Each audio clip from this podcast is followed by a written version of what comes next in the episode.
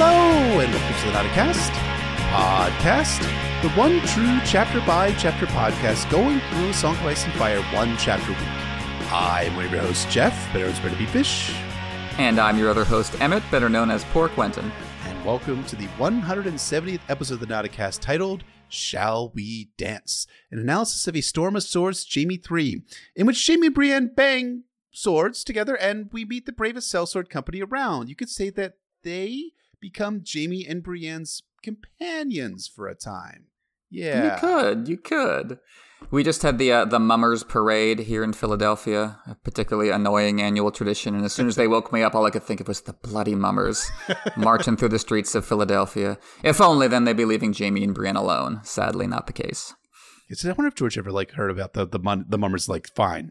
I because you know you, you get the pr- impression that he has th- written a lot of people that wronged him in the past into the pages of A Song of Ice and Fire. You guys are possible? Going on the list. Yeah, you're all the, yeah, exactly, like the list from like The Jerk. But so of course, it's, yeah, exactly. Uh, it's like into A Song of Ice and Fire you go, sir.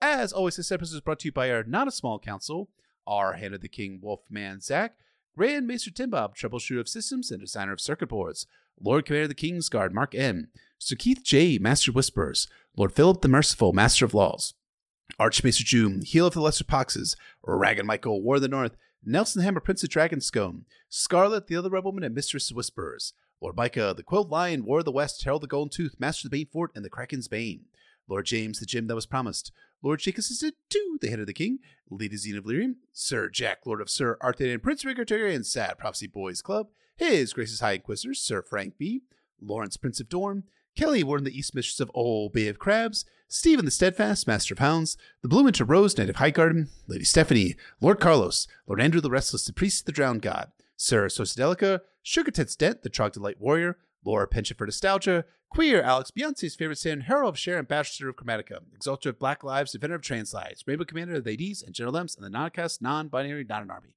Halderer, the Wafer T-Wow, A Lieutenant Glenn, Lord of H-Town, Veneris of House Golgarian, the First Her Name, Princess of Dragonstone, Mistress of Art, the Cove of Orcs, Queen of Pencils, the Eraser in the First Draft, Queen of Monochrome, Devotee, the Great Game of Thrones, Portia of the Realm, the Realist of Seven Kingdoms, Blender Paints, Maker of Drawings, and the Michelangelo, the Teenage Mutant Ninja Turtles, Lord Adam T, Lady Alexander of Tarth, Sir Christoph Logus, Bloody Scorpion, the Redfield, Defender of the Letter of Kin, of the Wolverine, of House Gorgo, Lady Elizabeth, Mistress of Horse, Face Lesbians, Sir Josh Snow, Bastard Bounty Hunter of the North, Surveyor, Chief of Parties in the Frozen Wastes, Lord Peter, Grave Rob Stark, the Cadaver King and Horror of Harrenhal, Hold Up, the Holder of Cups, Sir Tim, the Knight who is guided by voices, Lord Nick, Thucydides, Lord of Plagues, Sir Jack, Lord of Sir Arthur and Prince of Targaryen's Sad Prophecy Boys Club, Part two, Lady Anna, the Lovely Castellan, Luke, Lord of Lone Leaf and the Pillar of Autumn, Joe Snow, King of the Metro North and Protector of the Tri-State, Squire Matt as Future Matt as the one who bring balance to the kingdoms, Lord Kyle, Lord Samuel Seaworth, Sir Max, Lord Commander of the Constitutional Guard, Lady Ivory Dane, aspiring noble author in the Seven Kingdoms, Lady of Starfall, Warrens of the South, and patron of free-wheeling bisexuals,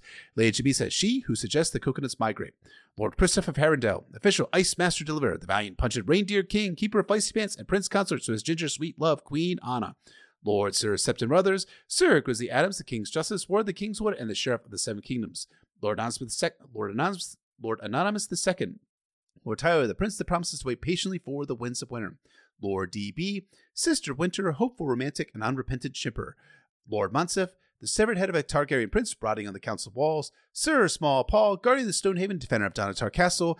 James of House Keen, Lord of the Forest City, Admiral of the Cuyahoga, and the Warden of the Western Reserve. And our newest member of the Small Council, everyone give a warm welcome to Lord Timothy Marshall, Master of the Roads and Bridges. Thank you to all of our Not a Small counselors, and welcome to Lord Timothy. We've been talking with you for almost like two years at this point. I think we're messaging back and forth on Patreon. But welcome to the Not a Small Council, my friend. We appreciate you and your support. Thank you to all our small counselors, as always, and special welcome to Lord Timothy. We look forward to all the many roads, roads and bridges to be repaired in Westeros, because there are a lot over the course of the series.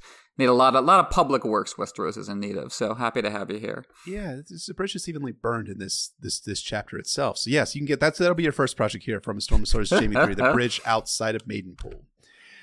As always, our spoiler warning, as we say in every episode, we'll potentially be talking about all published books. That is the five novels, three Ducking novels, histories, interviews, the Windsor sample chapters, as well as Game of Thrones T V show. Anything and everything. We don't have a question this week. We're going to be putting out a call to patrons and others soon for uh, for questions that they want to ask us here on the Nauticast podcast. And another change-up, I'm going to be jumping in and doing the synopsis this week because Jeff persists in his delusion that Jaime is the best P O V character in A Storm of Swords. I thought it only fair to turn the, the meat of the episode only over to him while I do the synopsis, and he did a, a bang-up job talking through the, the depth portion of this chapter, so I can't wait to get to that.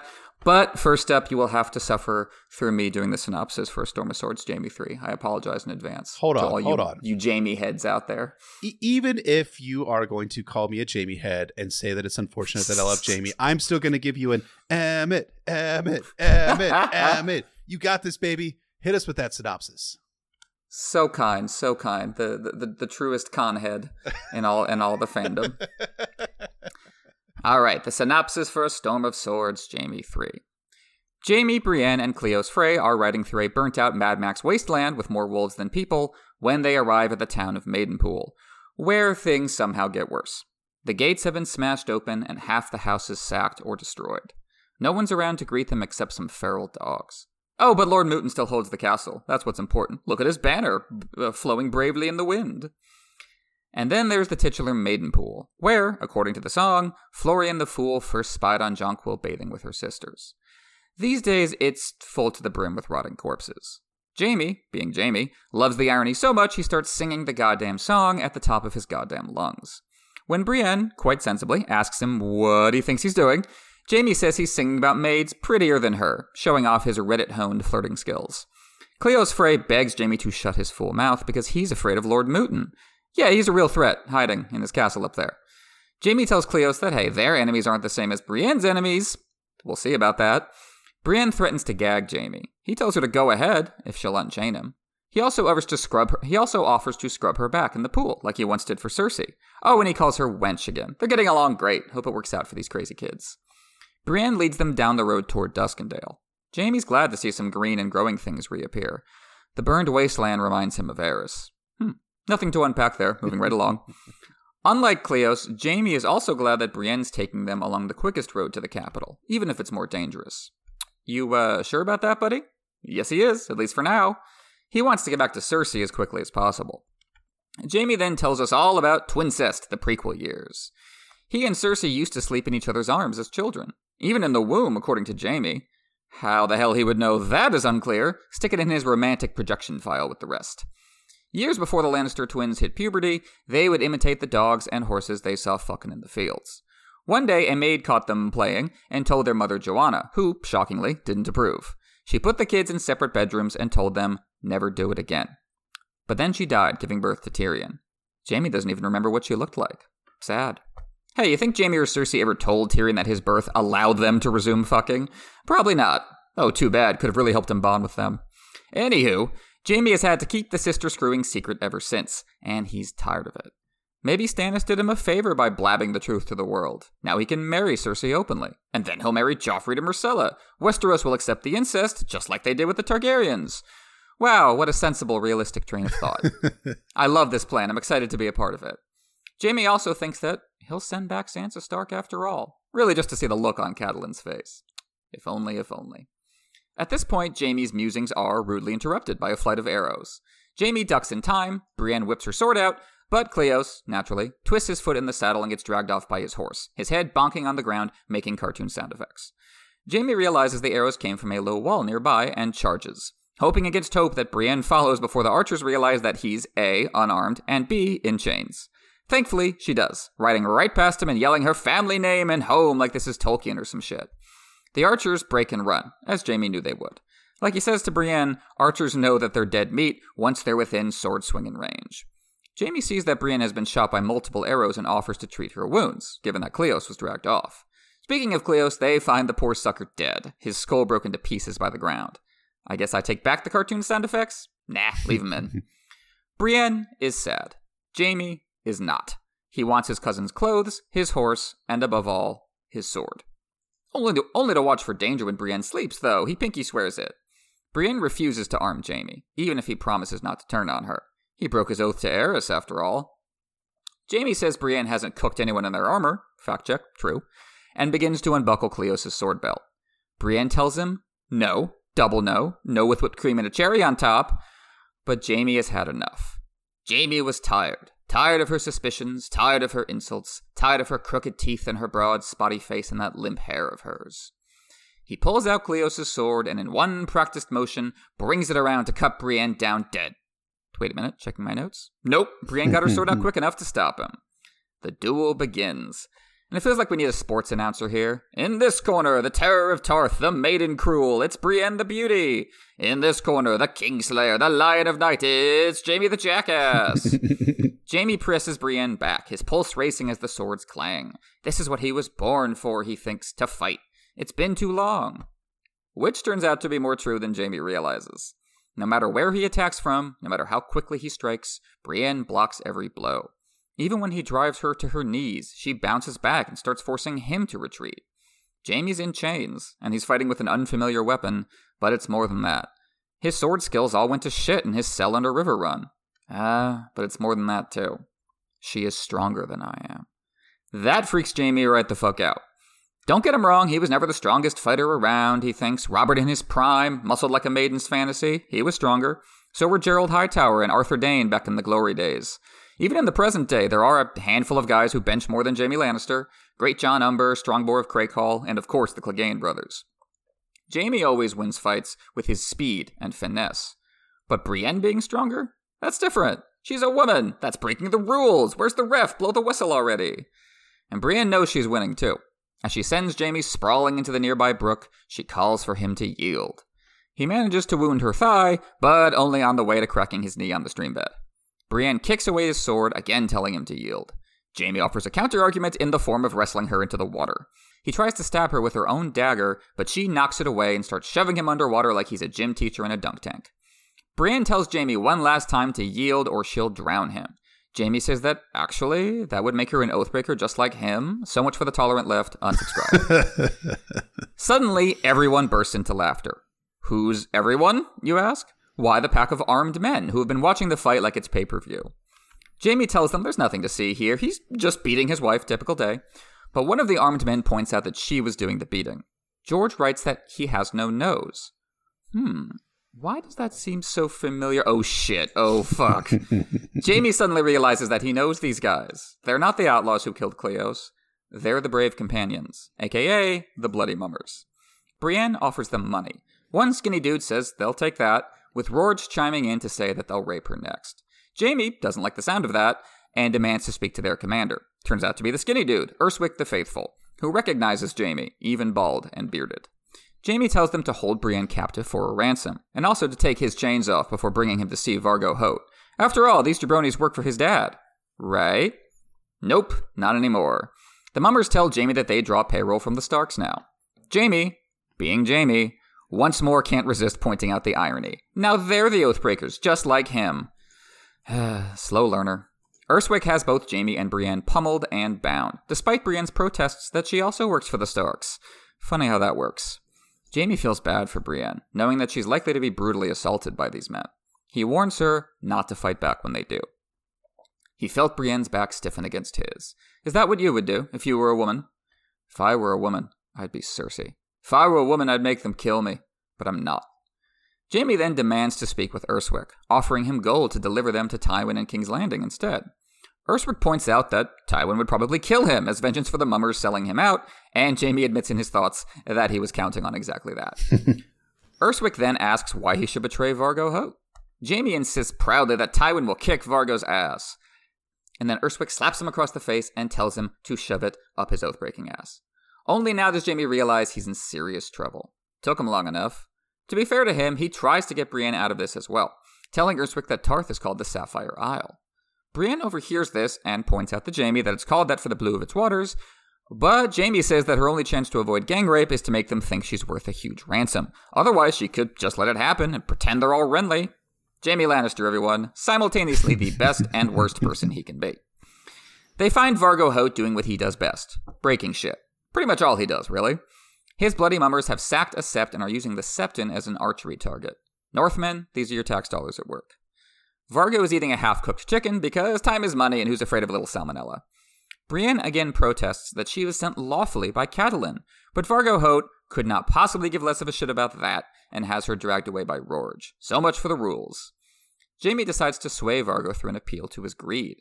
Tywin will pay a bunch of gold for me. That works about as well as it did with Urswick, which is to say, it doesn't work at all. Vargo says he'll have Tywin's gold, but first he has to send a message. The Mummers knock Jaime down and yank his arms out in front of him. One of them, a Dothraki, pulls out his long curved Arak blade. They mean to scare me. The fool hopped on Jaime's back, giggling, as the Dothraki swaggered toward him. The goat wants me to piss my breeches and beg his mercy, but he'll never have that pleasure. He was a Lannister of Casterly Rock, Lord Commander of the Kingsguard. No sellsword would make him scream. Sunlight ran silver along the edge of the Arak as it came shivering down, almost too fast to see. And Jaime screamed. And that is the synopsis for A Storm of Swords, Jaime three.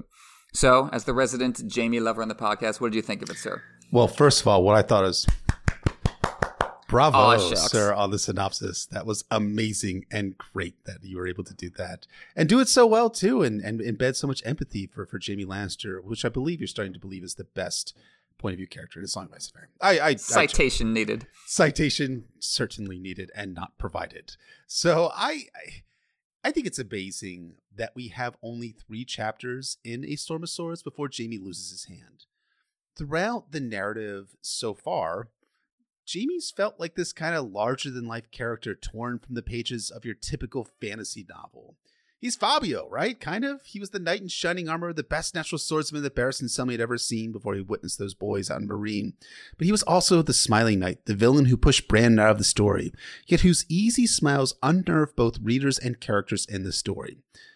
But it's only when Jaime loses that hand, the one that, of course, he'll say later, slew Aerys, and the one that pushed Bran from the window, something he does not say, the one that he loses violently at chapter's end, that we see the character that many readers begin to love. Jaime will never be the same after this chapter. In many ways, that's for the betterment of his soul, I would argue. But that comes at dear cost to, of course, the titular best point of view character in all of A Song of Ice and Fire. What? Davos? We're talking about Davos now? As well written as Jaime's first two chapters were, they do feel like setup for this one. We've gotten accustomed to Jaime's headspace, seen how he interacts with Brienne and the rest of the world, and we've seen how his thoughts just brush across the surface, hinting at something deeper and darker in his subconscious. Now all of that shifts into overdrive. Outlaws kill Cleos, then Jaime fights Brienne, then the Mummers take them captive, then Jaime loses his hand. Everything moves so quickly that the first time you read it, all you can do is keep up, and George nails that breathless excitement. On reread, I can appreciate more how effectively the author establishes and then inverts the dynamics at play. Jaime is a prisoner, then a swordsman fighting for his freedom, then a prisoner again, only much worse off. Everyone remembers this chapter for what happens at the end, the very end, the last couple words, and for good reason. But Jaime losing his hand wouldn't be as effective without the whole chapter making us uncertain about where we stand and what's going to happen next. It's definitely the best Jaime chapter so far, although to be fair, I will be saying that about the next few Jaime chapters as well. Things keep getting more and more powerful as we go for a while here with Jaime. And I do think it's interesting that George is like renowned for being this kind of slow burn type author where the plot just slowly develops. But for Jaime, it's like three chapters and bam, we're like right in the action scenes for, for Jaime Lannister's story. And it's something that I do love. The chapter two does start on kind of a slower, more moody, melancholic, brutal, violent note. In that we open to Jaime three in a kind of anti-Tolkien landscape. The green of the woods and field turned black by fire. The fields have been burned, the trees have been burned, and the bridges are gone too. Everything is just burned out by fire. This is what war has done to the land. While Jaime, Brienne, and Cleos attempt and eventually find a ford to cross with their horses, there's a kind of real feeling that the people in these lands have been trapped, herded in by killers, and killers that are fighting for either side. The company sees no one out there. They only hear the wolves. And where are the people, of course? Well, they're dead, as they're about to find out. Not all of the people. Come on now. The first sight of Maidenpool finds Lord Mooton's red salmon, red salmon sigil still flying above the castle on the hill. He's doing fine, thanks, but underneath the castle is the scene of death and destruction. The pool where legends in the story say that Florian the Fool first saw Jonquil bathing with her sisters is filled with dead bodies. That storied pool, which more than a little hinted at sex and lust in life, is now filled with death, life vanquished, the water poisoned by dead bodies. I think that's that's a great dynamic to tease out, is that that relationship between the promise of sex and the reality of death. I think this follows up on They Lay with Lions, right? The women hanged for pleasuring Lannister soldiers. Brienne said that no true knight would do such a thing. Jaime countered that knights see and do worse in every war. And I think both had half a point. Jaime is right that knights regularly betray their vows, not just him. Brienne is right that doing so makes them less than knights. So how do they balance the ideal with the reality? Maybe the two of them can try to live up to their ideals while recognizing that humans are flawed even at their best. So they'll never be the perfect knight. No one can be. The point, I think, is less that there's nothing to Brienne's chivalric values, and more that those values are often used as a smokescreen to cover up the truth. That collision and the disillusionment produced by it is what George is really interested in, and you can see that when Jaime bursts into song. He's making fun of the gap between how this pool is described in fiction and how it actually looks in a Westeros at war. For Jaime, like Sandor, that song is propaganda, a ribbon wrapped around a bloody sword. Yeah, I think that's a, that's an excellent dynamic. I think Jaime and Brienne have, a, excuse me, Jaime and Sandor have a lot of similarities in their outlook, although Jaime is more fair to look upon. They still have that kind of same disillusioned idealist that's kind of coming to face to face with the reality of what's around them. And what's around these characters now is all of those dead bodies, but then the banners up flapping on the hill, the Lord and his chosen few who had taken refuge, refuge from the slaughter. Lord William Mooton, who we're going to find his name is William later on, holed up and let his people die. He's kind of the anti-Edmure Tully figure here, where Edmure brought all of his people into Riverlands because they were afraid. Mooton chose to embrace the fear and leave his own people to die. The small folk were afraid too. They heard the shouts and screams. They saw their friends and family die. But the gates to the castle up on the hill were shut to them. Lord Mooton failed at the most basic level, as I was talking a few episodes about, the most basic level of Maslow's hierarchy of political need, protecting his people. Of course, to add some complexity to this dynamic, we will find out in A Feast for Crows that Mooton sent most or some of his fighting men out to the Riverlands forces fighting for Rob and Edmure, so there were probably only a few of his own soldiers left in the region to defend the small folk from the deprivations of war. But there's no excuse not to sound the bells as, and not to sound the bells and save as many people as possible within the walls. That's cowardice at the highest levels. I think what's being demonstrated by Lord Mooton here is that war is a disease exposing the rot of men, and sometimes not the rot. Some do great deeds of valor and heroism, safeguarding the innocent and weak. Brienne is going to demonstrate that so strongly in A Feast for Crows. And others become evil monsters performing murder and brutality and rape across, this, across the Riverlands and across Westeros. And then some, like Lord William Mooton, expose their craven natures, resulting in the deaths of their people. It's a hard dynamic to kind of look at, but that does, but war is kind of exposing the inward person among many of these people. With all of this Walk in the Ruins, with all these Walk in the Ruins chapters in Clash, Storm, and A Feast for Crows, I'm reminded that this destruction is partially the deliberate work of Tywin Lannister. Send Vargo Hoat and his free riders out as well, and Sir Emery Lorch, each is to have three hundred horse. Tell them I want to see the Riverlands afire from the God's Eye to the Red Fork. As Brienne is going to find out in A Feast for Crows when she revisits Maidenpool, the town was sacked by the Lannister army. But it wasn't just Lannisters who sacked the town, as one of the small folks says in A Feast for Crows to her. Lions sacked this town, then wolves, then sellswords. Lions did the first sack, then wolves, or Northmen, and then sellswords.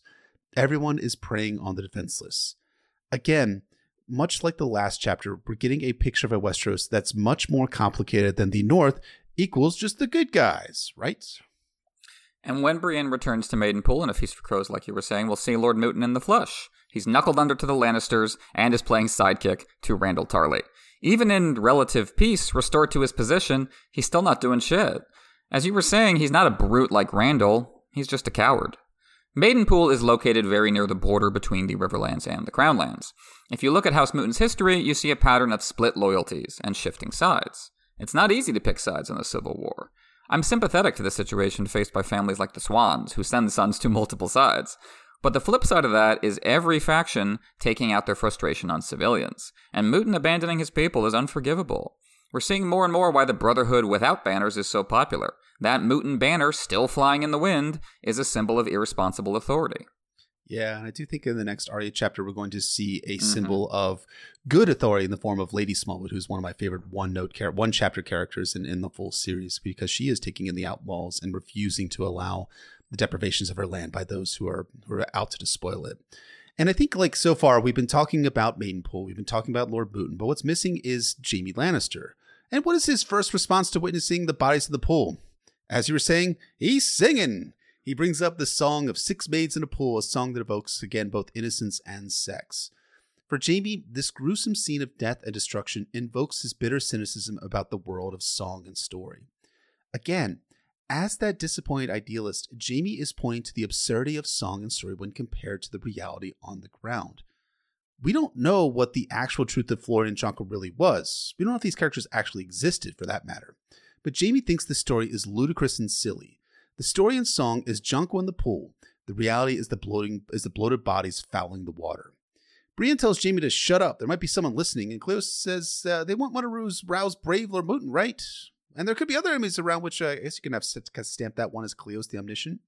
Jaime, though, is still caught up in reveling in that cynicism, making jokes about seeing if Brienne can use the sword and engaging in that classic Jaime nagging thing of calling Brienne a wench. This really drives Brienne up a wall. And she is angry enough that she lashes out, yelling that her name is Brienne. It's Brienne, goddammit. At this point, Jaime's constant use of mockery about Brienne has gotten under her skin. It's no longer a fresh insult. It's not funny. It's just retreading the same old joke over and over again. I identify as an attack helicopter, so to speak, of the Song of Ice and Fire. Jaime realizes this and is using it to get an edge, though, on Brienne. It is intentional on his part. And he's trying to spring himself free of her. It's always struck me that Jaime wants to get down to King's Landing too, but he doesn't want to get there in the chain in chains, and especially as a prisoner of a woman. Now, though, the world starts to turn green again, and we see that Jaime's cynicism is rooted in something else altogether.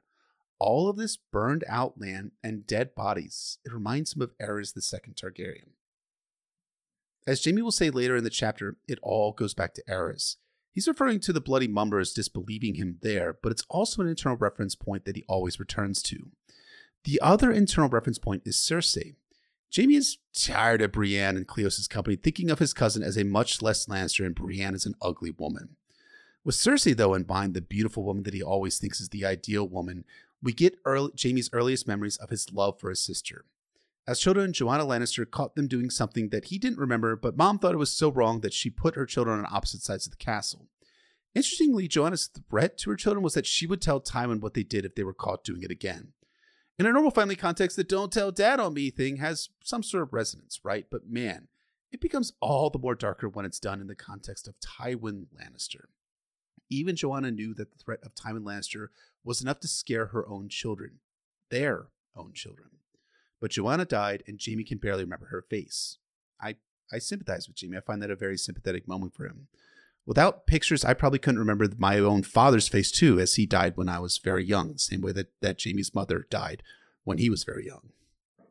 And probably my favorite Jaime scene in the story is his dream of his mother in A Feast for Crows, which I think is the closest thing the Lannister family ever gets to a reckoning. On reread, it's clear that a lot of Jaime's callousness comes from the emotional unavailability of literally everyone other than Cersei in his life. The only person who ever showed him any other way to live was Joanna, and not only did she die, but Tywin only got, Tywin only got colder in the aftermath. We're going to see when Jaime gets back to King's Landing that both Cersei and Tywin just don't believe him capable of independent thought, basically, and treat his assertion of individuality as an outright attack against them and the family. Joanna also enforced the rules on Jaime, but I think it's clear she had his best interests in mind. And I love the detail about sending them to the opposite sides of the rock. Like, that genuinely is a huge distance away from each other, given how big Casterly Rock is. Like, they probably just never see each other. Jaime feels a magnetic pull to Cersei, as she said in Book One, we're two halves of a whole. His comment about them being close even in the womb frames their connection as cosmic for him. Sacred, his spiritual core. It was destiny. We didn't even choose it. This is just how it is. It's the source of meaning by which he judges everything else, and nothing else in life has ever measured up to it. And I think that's why he's going to be so disappointed at the end of A Storm of Swords when he reunites with Cersei and sees uh-huh. that his own idealization of Cersei is not the reality on the ground. In many ways, Jaime's story in the song about in A Storm of Swords is almost like the reverse, where he has this ideal of Cersei that becomes grounded in reality, whereas he also has this kind of cynicism about knights and knighthood that he becomes that he's he's had tempered by the reality of his of his service and experience as a knight, and starts to embrace some of those tenets of of knighthood, as we're going to find out, especially in the bear pit scene at Harrenhal. Still, all these thoughts about Cersei lead Jaime back to this whole incest business. Stannis and the Starks reveal the truth. Fuck it. Let's just be Targaryens. Let's get sibling married like the Targs used to do. Now, I think it's clear to me as a slight meta moment that George hadn't invented the doctrine of exceptionalism when he wrote A Storm of Swords. That obviously came when he was writing Fire and Blood Volume one, and especially in the aftermath of writing The World of Ice and Fire, where he's writing about Jaehaerys, the first Targaryen Alisane's relationship, and uses that as a as an interesting spot to kind of distinguish the Targaryens from the rest of the rest of the people in Westeros and why they were able to get married to their to their near relatives. So here, it's it's simply that the realm accepted Targaryen incest. Implied, but not stated, is that the reason this was accepted is that, of course, the Targaryens had fucking dragons. Jaime isn't thinking rationally here, though. He thinks that a marriage to Cersei would undercut Joffrey's claim to the Iron Throne, which is a rational thought. But it would just take steel to hold the throne. That's how Robert won at Robert's Rebellion anyhow, which, yeah, in a way. But Robert's Rebellion was fought with the ostensible principle of holding justice and removing a tyrant from power. You remember all those things? It's not built on a lie. It potentially, yeah, whatever. We're not going to relitigate that from twenty nineteen. Can't imagine the realm rallying to the cause of sibling marriage, Jaime. And remember those dragons I mentioned? The Lannisters don't have any dragons, so you can't really compel the small folk and the population to just be okay with the Lannisters getting married to each other. Jaime then also then starts to bizarrely compound his own thinking, talking about how he should wed Joffrey to Marcella just to normalize the practice. Now, I think all of this is not exactly rational, to put it mildly, but it makes some story sense because these are the thoughts of someone who has spent a year alone in the dungeons, just thinking things to himself, having no one to talk to but himself for the most part. More than that, though, I think this shows Jaime living in a juvenile fantasy. He thinks his mere presence can bring swords to his side. This is somewhat true, but what he's not reckoning with, at least not yet, is that the swords at his side are there because of his father. A father who, if you remember from Tyrion's third chapter, just angrily dismissed accusations that Jaime and Cersei are fucking. Tywin has deniability with Jaime and Cersei here, not especially plausible deniability in my opinion, but deniability all the same. Jaime's idea is to remove that plausibility altogether and then multiply his sins in the eyes of the population. I think beyond all of these specific character moments, I think this speaks to something we examined at length with Robert Baratheon. These Robert's Rebellion era veterans are still acting like they're eighteen years old. That rebellion arrested their development. Despite being men in their mid-thirties, they still think and act like teenagers. But then before readers can abandon Jaime, we get a hard pivot from Jaime to one of my favorite Jaime lines in the series. Jaime had decided he would return Sansa and the younger girl as well, if she could be found. It was not like him to win back his lost honor, but the notion of keeping faith when all expected betrayal amused him more than he could say. Back when we did A Clash of Kings Catelyn seven, this was the pivotal line for my defense of Catelyn releasing Jaime. He was going to follow through on what Catelyn wanted him to do. Of course, Jaime can't help but couch the entire idea as irony. Freeing Sansa and Arya would be hilarious. Just think about the irony in the Reddit comments. This is another meta moment in Jaime's story. It's not funny within the story itself, but it's funny to us because it challenges our perception of Jaime. The reader thought that Jaime would absolutely betray Catelyn, that he would break his oath to her.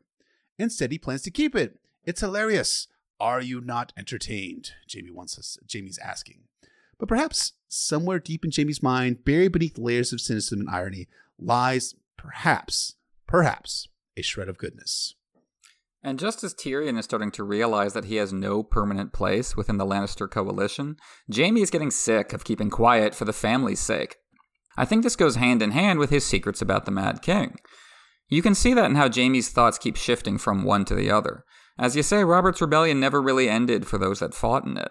Jaime keeps reliving those days. What he went through in the Kingsguard destroyed his ability to believe in the world around him, as did his reputation afterward as Kingslayer. He wants to rebel against the hypocritical pieties of Westeros by openly marrying Cersei and fighting a war to keep Joffrey on the throne anyway. It's politically disastrous, to say the least. Like Tyrion's plan to attack the Vale, this is less about sound military logistics than personal needs. Jaime wants to create a closed loop within his immediate family because no one else seems worthy to him. He wants to create a situation in which he never has to deal with anyone else ever again. What makes him such a complex character is that his alienation is both sympathetic and unsympathetic. On one hand, he refuses to regard anyone else's fears and desires as important. On the other, he's not actually interested in the politics of Lannister dominance like Tywin is. He doesn't really care about leaving the glorious legacy of the thousand-year Golden Reich that Tywin wants. So he gets to the right thing, but for the wrong reasons. He's like, why not send the Stark sisters back? You know, as a joke. And it's it, it like it's it's a moment that changes Jaime's character, but in a way that deflates the seriousness of what's going on. So it gets you kind of interested in his psychological state and how, not just what he's thinking, but how he's thinking. Jaime's flip-flopping reveals he is slipping headfirst into nihilism. He needs more of a push to decide what's really important to him, to give a purpose, an earnest purpose to his actions in what seems like a purposeless world. And as we know on reread, he is certainly going to get that push. Yeah, the push is going to come hard and heavy for Jaime. And I think, you know, when we talk about like Jaime, we, we talked about this in the mini episode, but like he's been like surrounded by the high walls of Casterly Rock and the high walls of the Red Keep. So he hasn't had a lot of interaction outside of the world of the highest levels of privilege and power. And that has caused him to have a very almost limited, narrow viewpoint, and all that privilege and power has isolated him. And that isolation has made him very interesting when it comes to these these discussions that he has with other people. And, you know, we talk so much about like Jaime Lannister as a as a singular character interacting with the world. But so far, a lot of his interactions have been so limited, and that does create a very interesting character, but one who has a very flawed way of looking at the world.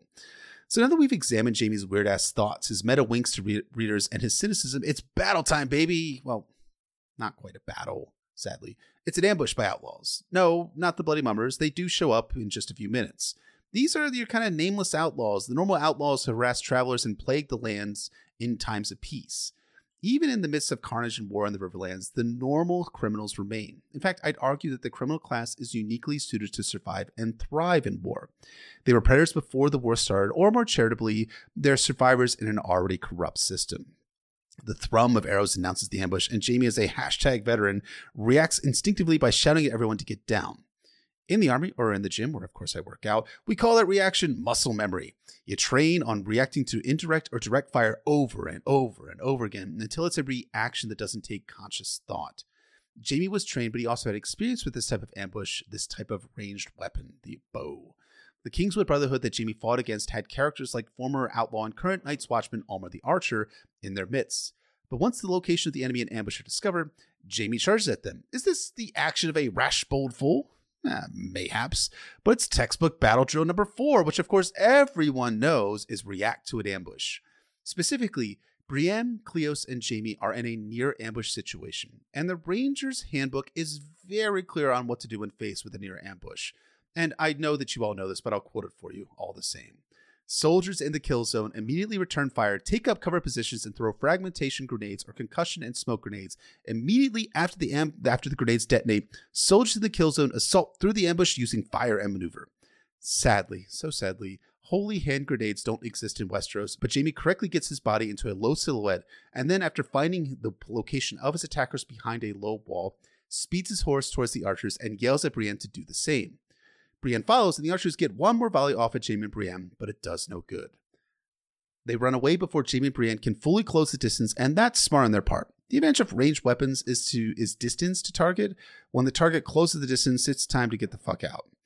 As the archers run away, Jaime asks why Brienne didn't pursue them into the woods. Be- because they're retreating, Jaime? Isn't that just the normal practice of war? No, Jaime says that's the best time to kill archers, when they're running away. Brienne here is representing the songs and stories of chivalry. You don't kill fleeing enemies, you fight them face to face, mano y mano. Jaime, though, represents the reality of war. You have to kill more of the enemy than yourself to win the war. For those interested in who would be right in a modern wartime context, the Geneva Convention would actually have Jaime, I know, it's crazy, but have Jaime be in the right.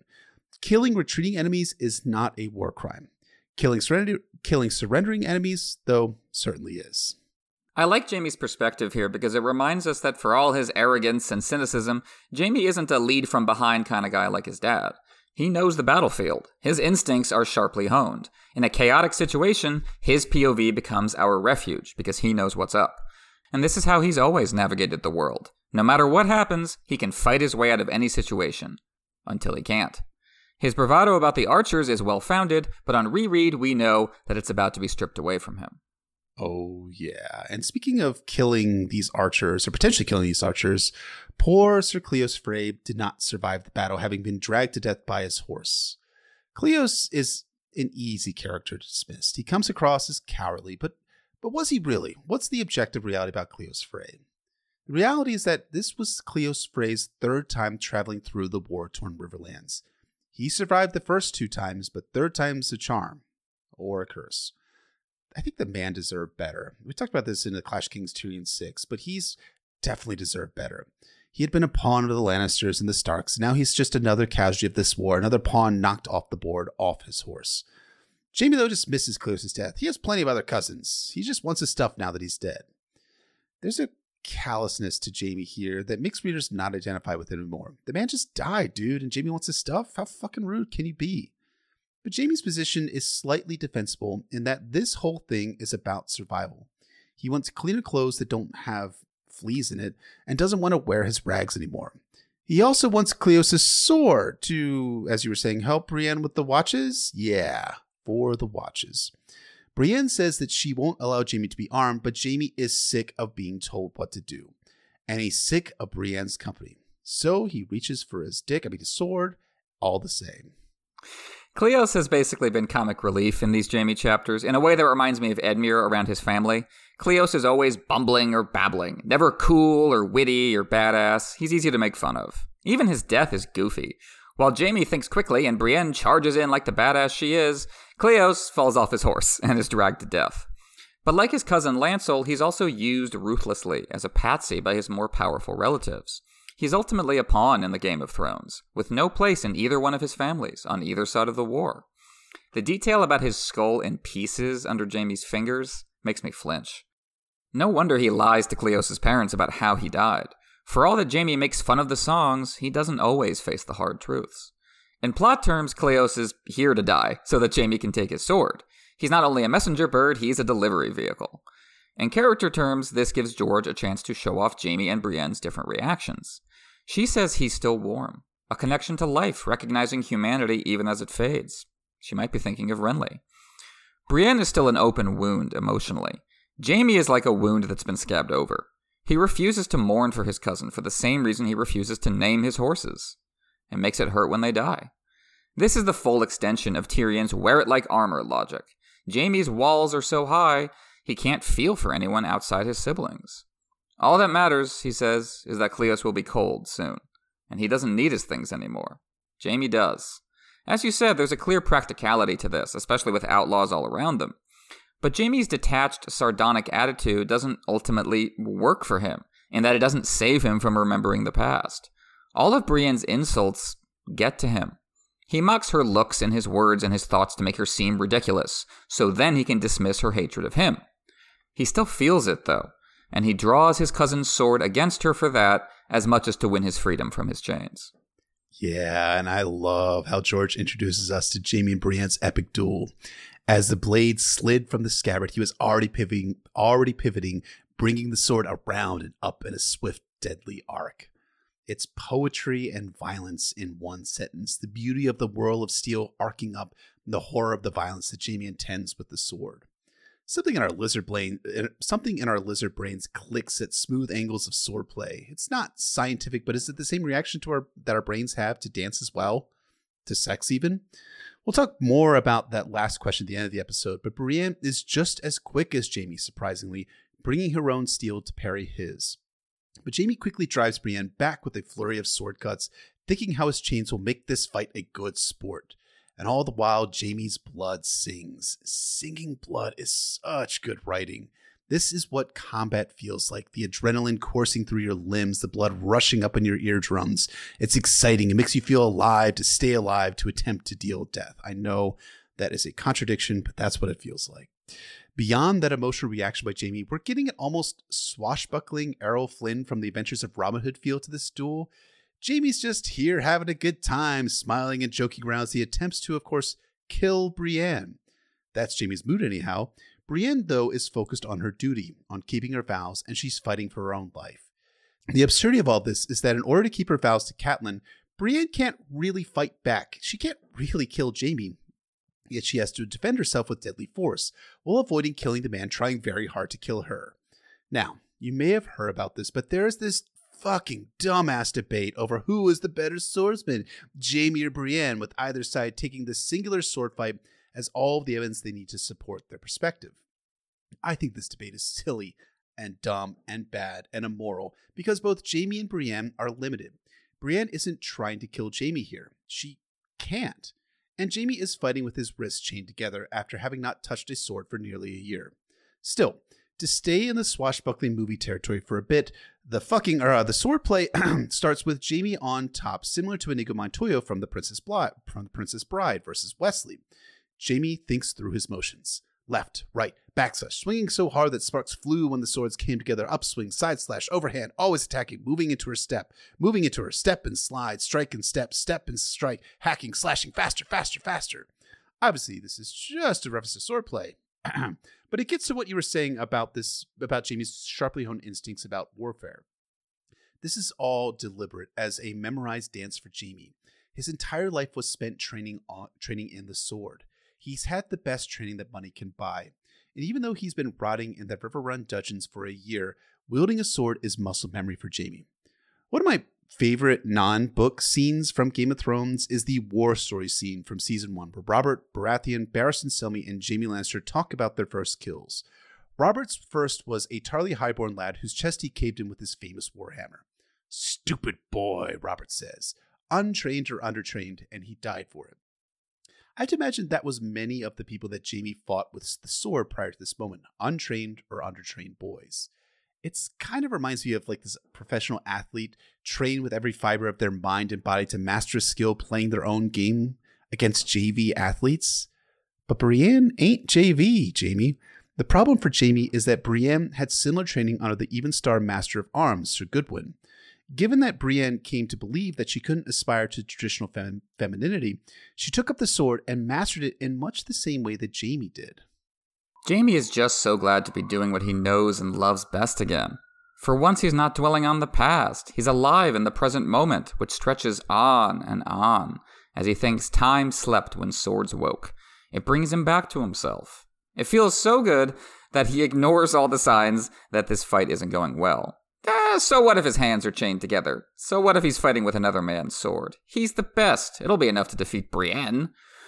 But Brienne is fast enough to get her sword out to block Jaime's initial attack, and calm enough to match wits with him throughout. Jaime is just uh, he's just covering up the signs that this is, like, as you say, it's not a, not a J V opponent. This is someone more experienced he's dealing with. Yeah, and Brienne is able to really defend herself against Jaime, and the first leg of the dance ends in a draw of sorts with Jaime out of breath. But Brienne's not out of breath. This is the first of three movements in the dance between Jaime and Brienne, and it struck me that this scene, as you were saying, goes on and on and on. But unlike, you remember like Arya three, where we were both kind of a little bit like, kind of get on with it, George, on the whole horse chase scene between Arya and the Brother Without Banners? There wasn't a moment where I wanted George to just wrap it up here. I think that's actually because there's real stakes in this, this battle. We knew Arya was going to be recaptured. We don't know the outcome of this duel between Jaime and Brienne, especially as first-time readers, and there are real stakes and limitations at work. The second bout reiterates that stake. The second bout reiterates those stakes. Brienne will not harm Jaime, and Jaime dismisses Brienne as a wench before he tries to kill her again. They dance through the forest away from the body of poor dead Cleos and on into the woods. Jaime still has the seeming advantage here, but Brienne doesn't make mistakes and avoids getting killed by Jaime repeatedly. Jaime describes Brienne as having an iron cage around her, which does a fantastic job of showing, not telling, how Brienne is able to deflect every one of Jaime's attacks from every single angle. All those angles that Jaime was referencing before, Brienne can counter every single one. The second round closes with an exhausted Jaime gasping for air before promoting Jaime before promoting Brienne from wench to not bad for a green squire. Jaime's still like adapting a, the swashbuckling mentality, but there's a growing respect that Jaime has for Brienne, even if he's in denial that Brienne is way, way better than a green squire.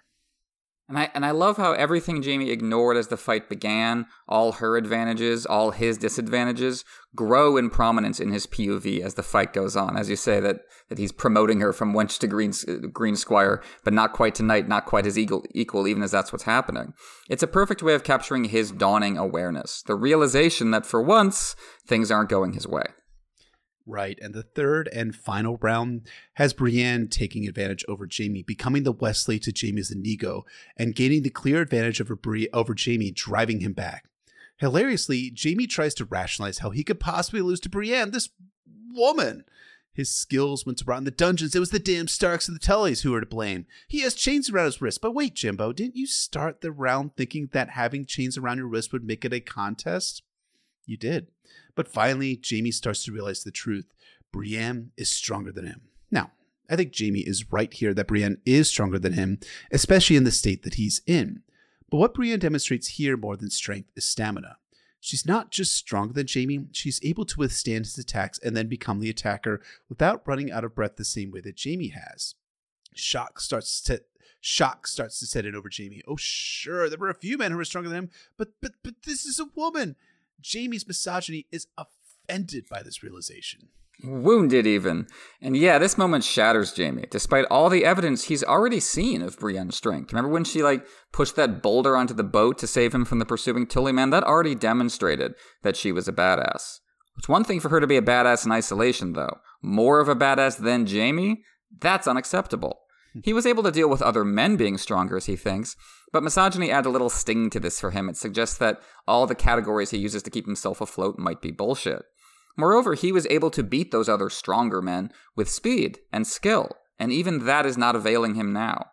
Without that certainty in himself, without that gender identity that makes him the male Cersei, who is he really? That's the question that we're going to unpack in the rest of A Storm of Swords. Who is Jaime Lannister now? The battle then proceeds on to his stream, and Jaime gets a cut at Brienne's thigh, but then he slips on the rock and bangs his knee, something fierce. They tumble to the stream with Brienne in the, um, and this is a real position in mixed martial arts, so you'll forgive me if I say it is called the mount position. Jaime is clearly beaten here as Brienne yells at him to yield, but Jaime refuses, lunging for a dagger before Brienne nearly tears Jaime's arm off. Brienne then southern baptizes Jaime in the river in the rivers in the river, demanding that he yield. And Jaime spits water in her face. It's still a game for this dude, even as he's clearly lost the match. Brienne forces his head back underwater. First baptism clearly did not lead to the remission of Jaime's sins. Time to rebaptize again, Seventh-day Adventist style. Little Christian humor there for you. Brienne threatens to drown Jaime, and Jaime decides to turn the moral tables on Brienne. You'd break your oath? Like me? Throughout the first two and now the third chapter of A Storm of Swords, Brienne and Jaime have parried back and forth over vows and oaths. Brienne's perspective is outlined in A Storm of Swords Jaime two, is that Aerys was mad and cruel, but Jaime broke a sacred oath to protect that mad, cruel king. In Jaime two, though, in response, Jaime says that Brienne couldn't possibly understand why he broke his oaths. What reason could he give that she would understand?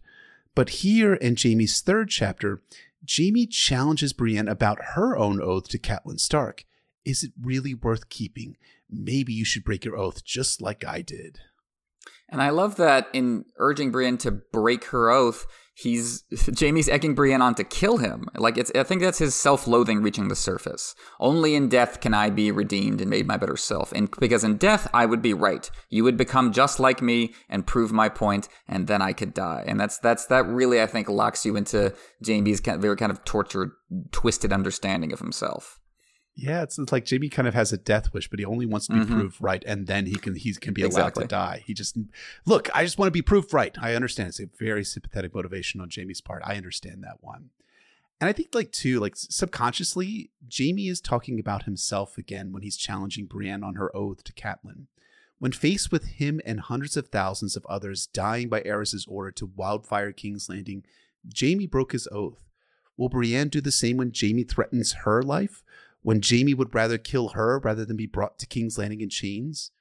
Before Brienne can truly wrestle with this morally impossible situation, though, she's rescued from making that choice. Rescued is not the right word. She is interrupted by the worst possible people. And it's the Bloody Mummers, these assholes.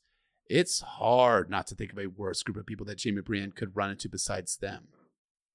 There's an interesting question embedded into the presence of the Bloody Mummers here. Why are they here? Maidenpool is kind of a long way from Harrenhal if you look at a map. What I think is that the Bloody Mummers were here to sack Maidenpool. Remember, the town was sacked once by Lannisters, once by Northmen, and once by sellswords. The sellswords, in this, the sellswords in this case would likely be the Bloody Mummers who picked the remnants of Maidenpool clean and were probably the ones who threw the bodies into the pool. It seems like a very Bloody Mummer tactic. Jaime correctly calls them the scum of the earth, in his mind, the worst of the worst, and he's not wrong. This is not a good sign for Jaime and Brienne that they ran into these people, but I do like what George does here narratively. Jaime has been more than a little, shall we say, unsympathetic to readers so far.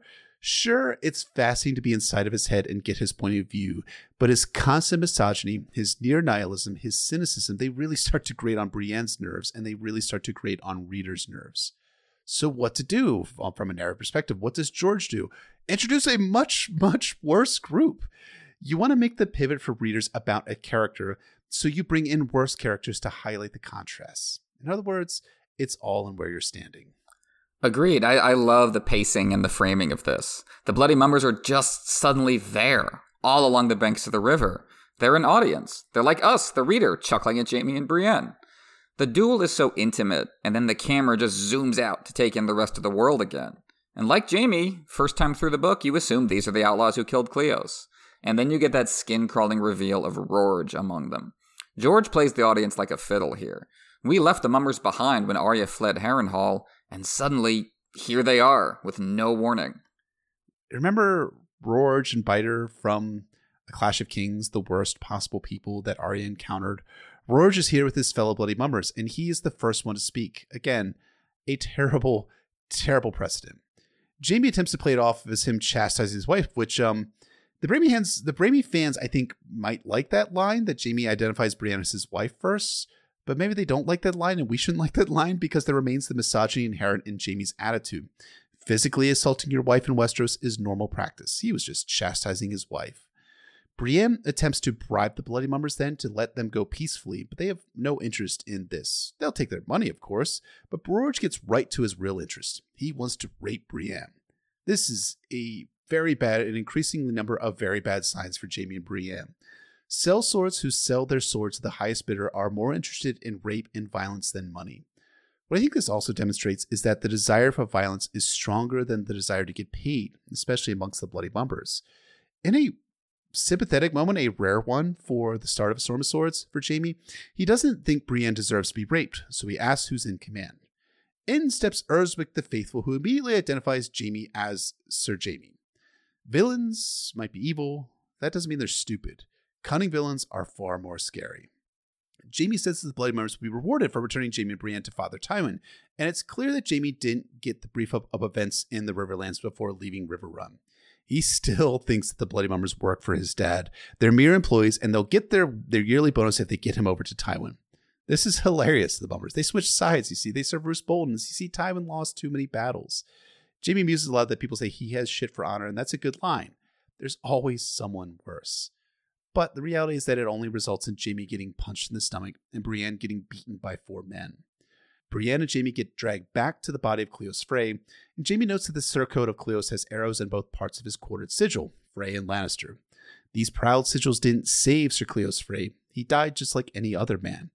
But you do feel that the Bloody Mummers don't even deserve to wear the sigil of the two of the worst houses of Westeros, and yet they're stripping his body clean of that sigil and that surcoat. Of course, Jaime was talking about stripping Cleos of his clothes and sword when this all began, but his reasons for dishonoring the dead were to have better clothes than flea-bitten rags and to grab for that sword. This is just loot for the brave companions, another body to pick clean before moving on to the next victim. And as soon as Brienne realizes that's what they're dealing with, very dangerous people, she offers up her money as this kind of golden shield to give them something to avoid the worst. But like the clansmen who approached Tyrion and Bronn in the Vale, the Mummers consider her money to be already hers. That's what the clansmen told Tyrion and Bronn, right? Like, your horses are already ours. We've already taken them in your mind. We're moving on to the next thing. And it's the same here with Brienne's body. Rorge immediately threatens rape, and the rest join in. The reader already knows what they're capable of. Nightmarish is kind of an overused word, I think, when, when, when talking about horrifying scenes in fiction. But the structure of this one really does feel like a nightmare. Just this descent into the most terrible vibes imaginable. It's the speed with which all this happens that makes it work so well. Every reversal brings more dread as things get worse and worse. The emotional dynamics of this chapter have shifted completely. The tension between Jaime and Brienne that we were so focused on suddenly seems moot. Jaime seized the feeling of control along with his cousin's sword, but that fulfillment faded as Brienne proved herself stronger than him, and now he loses the ability to win with words and his name along with his blade. And this is a challenge for his cynical detachment. He is being pulled across a moral line he never intended to cross. Sure, he wanted to kill Brienne, but now he's being faced with a level of violence that is shocking even for him, and he can't talk his way out of it. The Mummers have switched sides, they say, to the Starks. And one more time, Jaime can't resist the joke. After taking so much shit from Brienne and Catelyn and everyone else about his honor, now they're being confronted with a far worse kind of oathbreaker. Jaime told Cleos earlier in the chapter that Brienne's enemies weren't the same as theirs. But now it really doesn't matter that Brienne is also working for the Starks as she keeps protesting. The sides are blurring together, both corrupted by the war, and that's represented by the Mummers working for both families. And I think you make a really excellent point about how Jaime can't rely on his name anymore. It is the very much a parallel facet which is occurring with Tyrion in A mm-hmm. Storm of Swords, where he was ultimately in A Clash of Kings, always saying, he always had the backing of his dad there, which allowed him to get away with all the stuff that he was able to get away with. But now that Tywin is back in town and is in power, Tyrion does not have that same sort of level of responsi- not responsibility, but the same sort of level of power that he has had it back in A Clash of Kings. For Jaime, it's kind of a similar parallel track for him, that he can't rely on his father's name and his, his house name in order to keep himself alive, because he's on his way to Vargo Hoat. And Jaime warns Brienne that she's going to be raped and to not resist that rape. That's not what Jaime would do if he were a woman. He'd make them kill him or her before he he or she was raped.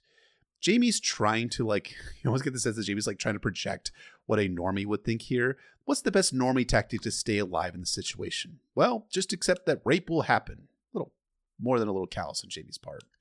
And it's callous, but it's also what he later tells Tommen in A Feast for Crows. Just go away inside. It's another one of those complex, contradictory moments for Jaime, because he is stepping outside his armor only to reaffirm Brienne's armor, thinking to himself he would not take her courage, because he knows that's all you have left in a situation like this. It's detachment as a form of survival. It's what he learned from serving the Mad King. And I think that's that's perfectly true to his character, that he would, his moment of connection with Brienne would be telling her to shut down, to to avoid all connections. For Jaime, that's the only way to avoid pain. That's a great point. Yeah, Jaime had to go away inside when he witnessed all the terror and atrocity that Aerys was committing when Brandon and Rickard were, where Brandon was where Rickard was burned in his armor and Brandon was was strangled to death. That's what he kind of tells Catelyn there. And Jaime, though, has to realize the that Brienne is also not a normie either. So he calls over to Urswick and asks him, "Hey, do you like money? People like money, do you? Not just the gold of Casterly Rock, but did you know that Tarth is known as the Sapphire Island? You get gold and gems both. Do you like money? I know you do." It's kind of an unsophisticated attempt by Jaime to win over this sellsword to his side.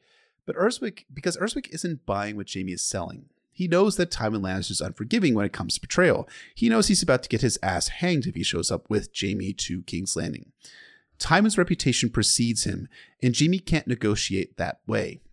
So he changes tactics. Oh, you get money and gemstones and gold, and you also get a pardon, and look under your seats, it's a knighthood. And come on, you can't possibly believe that Vargo Hoat can stand before the power of Casterly Rock and House Lannister, right? You'd be a fool to think that. Urswick, in response, slaps Jaime lazily across the face. Tywin lost too many battles, bro. He ain't invincible. He ain't invincible. He's been beaten over and over again, and by a sixteen-year-old kid. Get lost. This kind of makes me think that maybe the news of the Blackwater's not quite reached these bloody mummers yet. They've been too far away from the flagpole, so to speak, sacking Maidenpool, and without modern telecommunications, Urswick doesn't know that Tywin now has an army of Westermen and Reachmen at his back now. Just supposition there. Kind of makes me wonder what Urswick's response would have been had he known the outcome of the Battle of the Blackwater. Regardless, Urswick won't believe the words of an oathbreaker. Jaime killing Aerys is the moment that Westeros remembers. Aerys' cruelty is a memory sixteen years in the past, but Jaime, the person, lived on. it always goes back to Aerys, because Jaime survived and serves as a living reminder of his misdeed. Jaime fantasizes about a heroic death for him and Brienne there, again, highlighting Jaime's juvenile mindset while also showing us that Jaime was infused with the songs and stories of his youth. Jaime may not believe in that chivalric nonsense anymore, technically, but the songs and stories stay with you long after you stop believing them. It's the same way that George's Catholicism has stayed with him long after he stopped believing it as well. When Urswick leaves, Brienne asks Jaime, why, why, would you, why would you tell this would-be knight that Tarth has sapphires? It's called that because of the blue of its waters. Don't you know that, you idiot? Yeah, Jaime knows that he's lying. And he was doing that to delay the rapes that Brienne would event would absolutely experience. But since Brienne won't accept Jaime's sincere attempts to prevent her rape, she could just get raped and think of, think, think of Renly. Again, Jaime returns to being really unsympathetic in this moment. He's angry, of course. Urswick refused his offer because of Jaime's reputation, and Brienne mistrusts him because of his reputation. There's this kind of Tyrion-esque trait in Jaime where you get the sense that the guy just wants to be told, thanks, dude, rather just one time rather than just be mistrusted over and over again. So now that all of the mistrust and all of the dynamics are laid before Jaime and Brienne, they arrive at Vargo Hoat's forward operating base, or rather accept that the brave companions are sacking, and find a, a scene of sacrilege and desolation.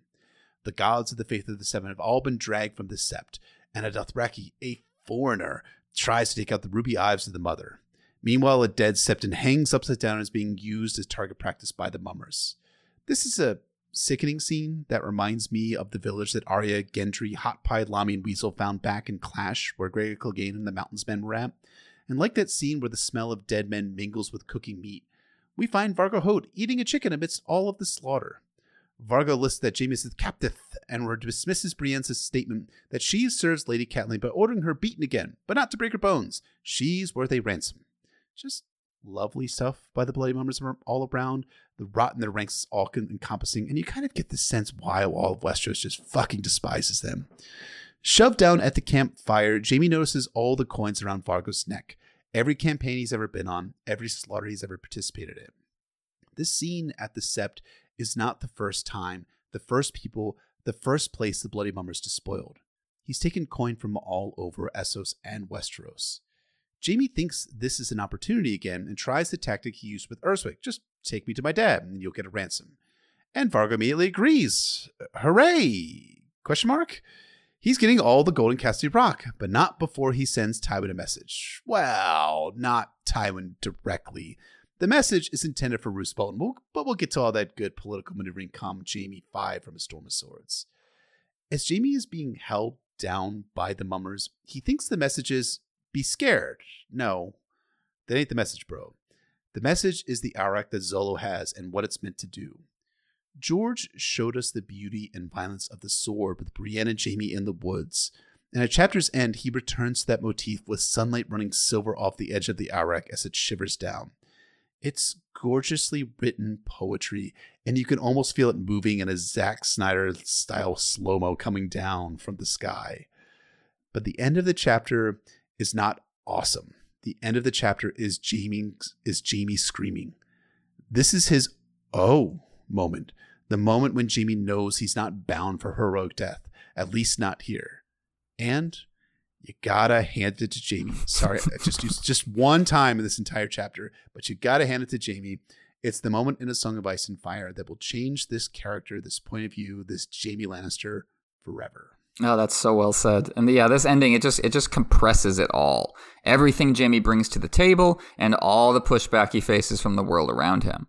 Like the chapter as a whole, this scene is so brutally fast, not only to grip the audience's attention and a vice, but also to express how Jaime feels. He's facing down powerlessness, more than he's ever had to in his entire life. He's always set the pace of things, dancing with swords where time stops. Now time is moving faster than ever, out of his control. Jaime thinks up until the last second that what's happening can't possibly be actually happening. It's all for show, just to break him. And he won't break. He's Jaime of House Lannister. He's the Lord Commander of the Kingsguard, all these capital letters. He's the greatest swordsman in Westeros. So by definition, he will never scream.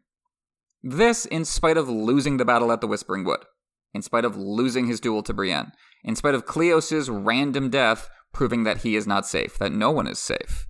This is the moment in which that that level of irritation you were talking about, that that infuriating reality-proof bubble that has defined Jaime so far as a character, finally pops. The maiming itself, I feel like it's almost analysis-proof, in that it represents the end of rational thought for Jaime, the breakdown of his P O V itself. It's like an exclamation point or the sound of a car backfiring. It's the feeling of all the oxygen rushing out. And that detail you, you, you picked on is, is so good. The detail, that sunlight running along the silver of the Arak, it just it just plunges you into this moment. Like there's a razor blade coming out of the book at your throat. It's It really is a, a before and after moment, a line you can point to in terms of Jaime's story. And the chapters that follow for him are a gauntlet for the reader as much as him. This is a sign that we have to start reading it differently. And I think the fact that Jaime is such a popular character suggests that George really pulled that off. He absolutely pulled it off. And again, like, Jaime as being my favorite point of view character in A Song of Ice and Fire, that really starts here at the end of Jaime's third chapter in A Storm of Swords. Jaime's fourth chapter is just this death march of brutality mm-hmm. on the way to Harrenhal. Jaime five is the famous bath bathtub scene. Jaime six is the rescue at the of Brienne. It really just starts to like move in a, in a in a quick motion of kind of elevating Jaime as one of the best point of view characters, because you you both see the complexity there, but you also realize too that he is an action type figure, an action hero in this story. And I love action heroes, man. I just do. And and I think like your point about it being almost analysis proof, I, I think that's that's accurate. I mean, I could look at an explosion all the day long and I could talk about what it does to my brain, but ultimately sometimes I just want to watch an action figure or an explosion coming up on screen. And so that uh, is going to take us into a foreshadowing and groundwork. The uh, the little gambit that Jaime pulls here with the supposed sapphires of Tarth, that's going to come up again in his next chapter, when he uses that fool's gold to save Brienne from gang rape. It's a very intense moment when Rorge and a couple others are approaching Brienne, and Jaime just yells sapphires to get Vargo Hoat's attention to ensure that they'll be kept safe. And that's that's really an important moment for Jaime and Brienne's relationship. No, I love that. I love how Jaime sees them try to like sneak her off, and then he's like, "Oh, that's right, sapphires!" He like yells it really loudly in the, in the chapter. It's it's it's really really good. I, I think it's uh again like Jaime's best sides come out in his interactions with Brienne, mm-hmm. and I do think that, that is is a dynamic that I think is underexplored. Like people look at Jaime and see only the guy who saved hundreds of thousands of lives from the from the Mad King's. Um, From the Mad King psychosis, but I think what we actually see from Jaime's goodness in the present day is found most in Brienne. Yeah, I, I totally agree, and that's that's when you start getting the, the reader's inkling about a changing perspective on Jaime. Uh, like we were saying about uh, Jaime's uh, promise to send Sansa home to her mother, and he does. We're going to see try to make good on that towards the end of the book by sending Brienne to find her, which I think is is a very kind of interesting like act of displacement, where he's kind of felt like he's he can't do it or or doesn't feel up to it given his family, so he wants her to be his best self and and go send Sansa back. And by that point, it's taken on more of an emotional charge. But you see that that nugget buried in this chapter. I think it's good that we have that whole idea that, that Jaime is actually going to follow through and try to f- save Sansa Stark. And I, and, I, and I love what you're saying about how it's like his best version of himself mm-hmm. is Brienne. And Brienne is going out to save Sansa Stark, to actually be the knight in shining armor and to to rescue the fair maiden in distress. I think it's that's beautifully written by, by by George. But it all finds its basis back here when Jaime says, "Yep, I'm just going to save Sansa Stark anyways because everyone thinks I'm going to betray them, but I'm not." Ha ha ha ha. Isn't it a funny joke? Yeah, that's why having Shagwell there is good, because he like he's there to undercut any joke you could possibly tell as this, this monstrous fool, and that's the situation Jaime's in. One more bit of foreshadowing that I didn't pick up until this reread was Jaime sarcastically offering to wash Brienne's back in the pool at Maidenpool, and then you get to Harrenhal and they share a bath after all, and that's it's uh, it's where Jaime fully fully unburdens himself. So that's a nice bit of a uh, nice twist where Jaime acting all aloof and cynical about uh, a pool in this chapter pays off when he all those walls break down when he finally steps into the pool with Brienne, so to speak. Do you think when George was writing this, this is pure supposition, we don't, there's nothing sure. in the So Speak Martin archive, but do you think like that George went back and added that line in to this chapter after he wrote Jaime's fifth chapter, or did he put this line in here before he wrote the fifth chapter? I mean, I, I, it's kind of like a, it's, it's not a very meaningful question, but it's one of the ways I think about like how you do foreshadowing when you mm-hmm. write a book. Do you, do you do it after the fact? Because I mean, I, I think like there's some clear lines uh, that George was like, um, When when Sanders talking about the Red Wedding and he says, "Oh, I'll get you to your bloody your, your uncle's bloody wedding soon enough," sort of thing. Yeah, right. It's, seems clear to me that he went back and rewrote that, wrote that line into that chapter after he wrote the Red Wedding. I don't know. It's what the question I have about like little scenes like this. I, I agree. I think you can tell those lines if they if they're ex, if they seem extraneous to anything that's happening in the scene, because yeah, Jaime doesn't. You know, the point is made when Jaime starts singing the song, him offering to wash Brienne's back in the pool. I feel like that could be reinserted by George there as foreshadowing. That's that's interesting for sure. So, moving us into our uh, theory and discussion portion of the episode, one uh, thing I definitely want to talk about with this chapter is coming back to this Jaime-Brienne duel scene and talking about it as a sex scene. That really, this actually might be George's best sex scene. And I think this is something that people who are uh, ship Jaime and Brienne have talked about at length, but I think it's it's an interesting part of their dynamic, the way George writes this scene, and I wanted to, to talk about it a little bit here. Jaime has definitely has a subconscious attraction to Brienne that gets more and more conscious as we go through A Storm of Swords, and I think this this chapter is the crossover point where it starts poking into his conscious brain, but isn't fully there yet, and that's isn't fully there yet, and that's really how George writes it. Jaime starts this chapter off by calling Brienne a fair maiden and offering to wash her back. He's being sarcastic, of course, but you know, as we've been comparing him to Sandor, this is like Sandor with Sansa, I think, in that Jaime is also trying to cover for a connection that is more earnest and hopeful than he's used to, so he has to be sarcastic about it. And then the swords come out.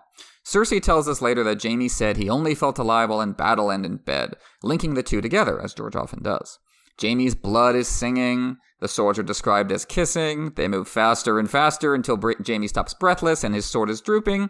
Yeah, they're basically fucking, as close as the two of them can get, displacing their feelings onto combat, which is an arena they're both kind of more comfortable in.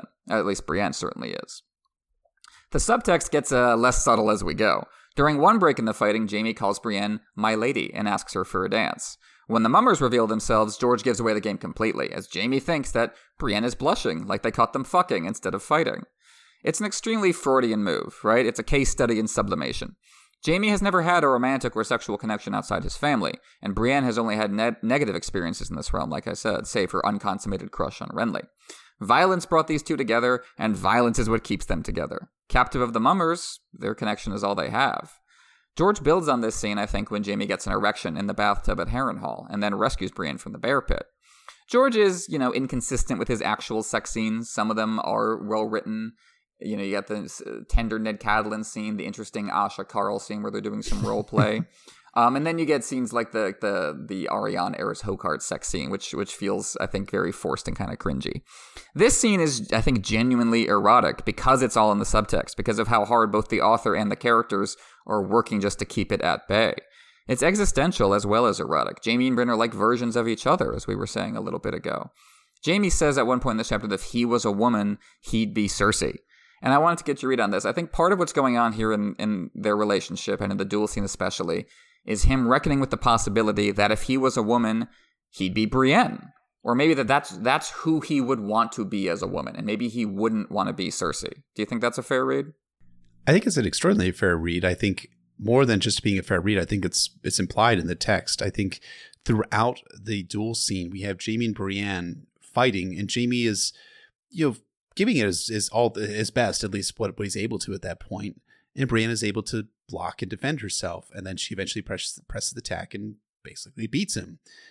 And what Jaime is witnessing here is someone who has the same skill set that that that that he has, and even is, is even better at it right now. Whether he's actually or she's actually better than him is is hard to say. Whether Jaime at his prime versus Brienne at her prime, who would actually win there? I hate those fucking debates so fucking much. But regardless, I, I think...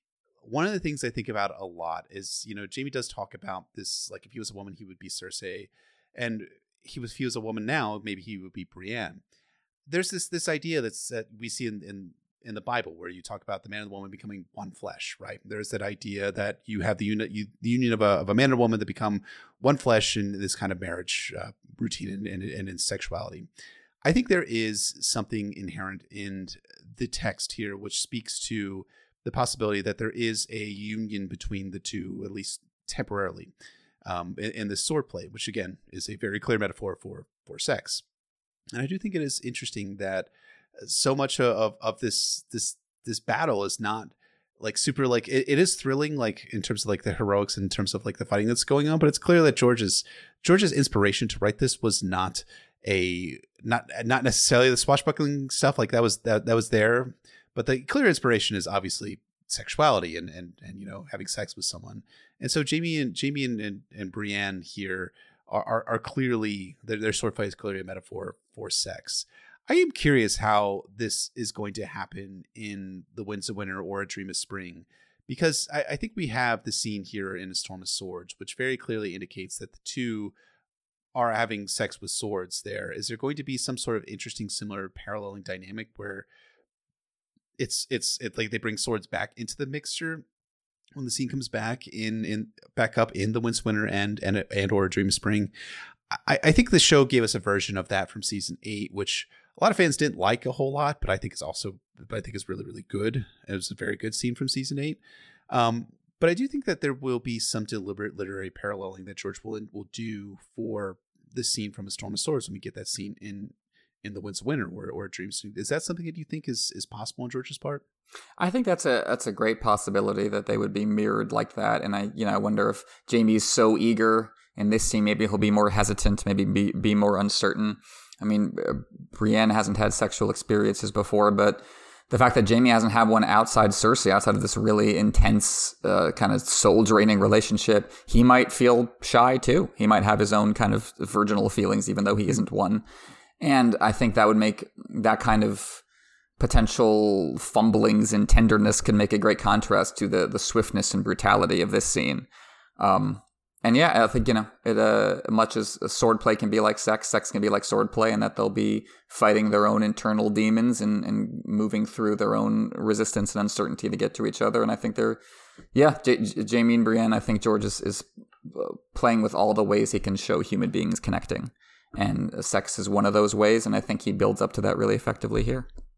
I agree. It could be like almost like the the effect might be like two virgins having sex for the first time, because Jaime, uh-huh. as he tells Catelyn, as he was only faithful to Cersei, she was the only woman that that she ever knew, and to have that experience with with Brienne come come The Winds of Winter or or Dream of Spring would be different, would be very new, very new, very unique, and I could see an awkward Jaime, which I think would be a very uh, interesting dynamic to have this character who seems very confident in himself suddenly kind of being laid ba- laid bare and vulnerable in, in his sexuality, as we're going to see in later Jaime, especially Jaime four and five, where his vulnerability physically is, is something we're going to see on display. I would love to see that dynamic come into the, the sexual relationship that he and Brienne will have in The Winds of Winter and or A Dream of Spring.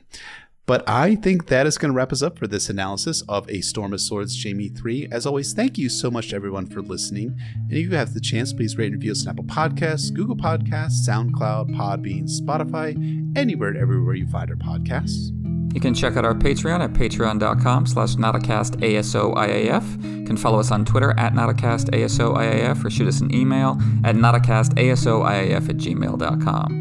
We want to shout out and thank our High Lords and Ladies on Patreon, Red Relu himself, who has renounced his allegiance to the Squishers, Lady of a Thousand Words, Septon Maribald, the Shoeless Sage, Sister Winter, Lady of the Wolfswood, Nessie the Elusive, Warden of the Neck, Defender of the North, and Keeper of Secrets, Sir Thomas the Raven Knight, Lord of Blackwood, Sir Way of Course, Matt, Warden of the Sanguine Shore, Lord Sam Kay, Wisdom Benjicut, Alchemist of Sets and Quanta, Mage of the Arts of Boole and De Morgan, Tibbs the Great of House Catnapping, Lord J. Manderley, Baker of the Frey Pies, Odinus, a prostitute, Lady Silverwing, Gaboth the Unfrozen, Lord of the Bricks and Castle Crimson Light, Sir Keith of House Corbray, wielder of Lady Forlorn, Lord Andrew, Warden of the Dubai Sands, Lord Young of the Ghostwoods, Lady Mira Reed, wielder of Dark Sister, Slayer of Tinfoil, Sir Will of the Anarcho-Syndicalist Commune, Lord Clay, Septon T-Bone the Low Septon, Refined Wrangler of Icy Arachnids, Lady Veronica, who has abandoned the orphans at the end of the Crossroads to become the Queen of Memes, Lady Danielle of House Lannister, Titanium Pirate, Lady Joan, Lady Ranger of the Frostfangs, Sydney of House Quo, Princess of the Friendly Black Hotties and the Summer Isles,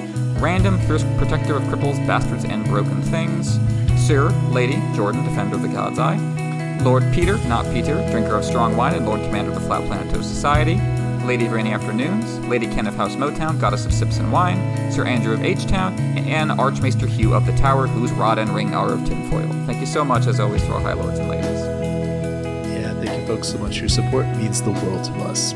So, join us next week for A Storm of Swords Arya four, in which Arya and the Brotherhood Without Banners tour the Riverlands in search of Barrack Dondarrion, but somehow end up in Kashyyyk from Star Wars before heading over to Acorn Hall to meet one of the best one-chapter characters in A Song of Ice and Fire, Lady Smallwood.